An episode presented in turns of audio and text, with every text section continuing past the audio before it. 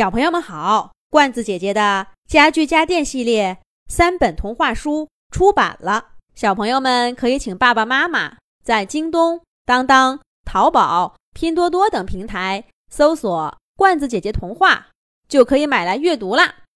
这一集，罐子姐姐继续给小朋友们讲《恐龙行动队》系列故事《万龙小智的秘密》第二集。火车慢慢的往前开。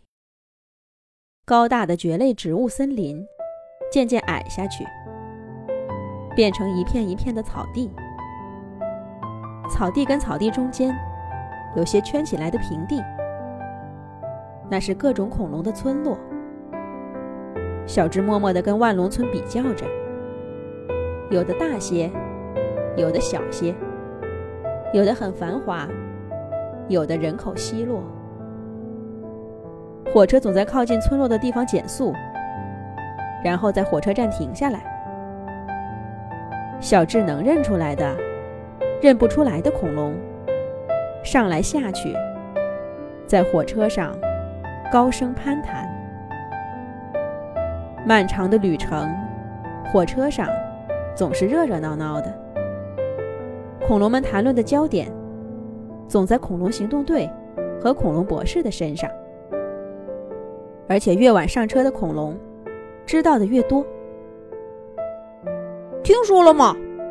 恐龙行动队即将成为恐龙大陆的保护神。那个神秘的恐龙博士准备了一堆恐怖武器，就等着对我们发出致命一击呢。恐龙大陆生死存亡就在一线间了。一只胖乎乎的小鸭嘴龙，激动地站在座位上，向大家宣称着。坐在他对面的小肿头龙也不甘示弱。他声音虽然小，消息的力度却一点都不弱。我听说，恐龙行动队已经集结了恐龙大陆的精锐。他们当中最引人注目的，要数三角龙队长。据说他从前是这位恐龙博士的学生，跟他有着很深厚的情谊。不过现在，恐龙博士变坏了，要攻击恐龙大陆。这位三角龙队长就把这些情谊放在一边，要组建战队，保卫恐龙大陆。我也听说了，小伤齿龙生怕插不上嘴。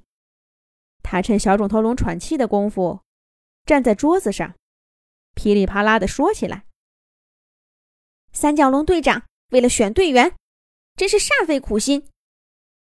他选中的第一个队员是霸王龙小霸。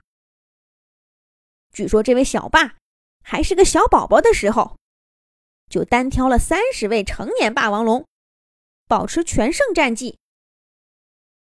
窃蛋龙匆匆就更不用说了。”都说它是整个恐龙大陆最聪明的恐龙。还有苍龙苍苍，咦，这里不是有一位苍龙吗？你一定认识苍苍，快给我们介绍介绍吧。哦，呃，这个这个苍苍，其实呃，其实呃，其实他当他他当然厉害了，厉害的我们都没见过他。从小啊，他就是别人家的孩子。只在各位父母的描述中存在。他很早就离开了苍龙海湾，说是要到处游历世界，还自己做了个神奇水车，说是能腾云驾雾。反正我妈妈是这么说的，信不信由你们。小苍龙很明显跟苍苍不熟，但是作为跟恐龙行动队成员有联系的恐龙，他的话。还是引起了一阵惊呼。哇，这么厉害！我信，我也信，能被恐龙行动队选中，一定不同寻常。哎，我知道翼龙飞飞的故事，还有那只小龙鸟，别看它个子小，也很非同一般呐。哦，对了，听说恐龙行动队还有一位神秘队员，三角龙队长始终没有公布他的姓名和来历。有谁知道他是谁吗？喂，大个子，你一直没说话，一定知道些什么吧？大家终于注意到了始终沉默的万龙小智。小智捏了捏手里的信，腼腆的摇摇头，像他一贯做的那样。不过，都没等他的头回到原位，问他话的那位剑龙早就转过脸，热烈的讨论起所谓的最后一名队员了。小智苦笑一声，转头看着窗外。天黑了，火车已经开出万龙村整整一天了。不走出来，就永远不知道恐龙大陆究竟有多大。恐龙行动队那些队友，真的像他们说的那么厉害吗？那小智更糊涂了，他不明白为什么会选中自己。他一向觉得自己只是一只很平常的小恐龙。小智脑子里转个不停，但是很快就抵不住困意的攻击，沉沉的合上眼皮。喂，到站了。醒醒吧！乘务员美和龙女士在小智面前露出一张笑脸。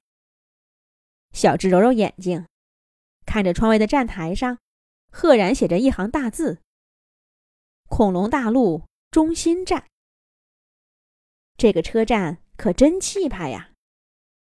小智站起身，取下背包，深吸一口气，大踏步的。迈向崭新的生活。首先迎接他的是什么呢？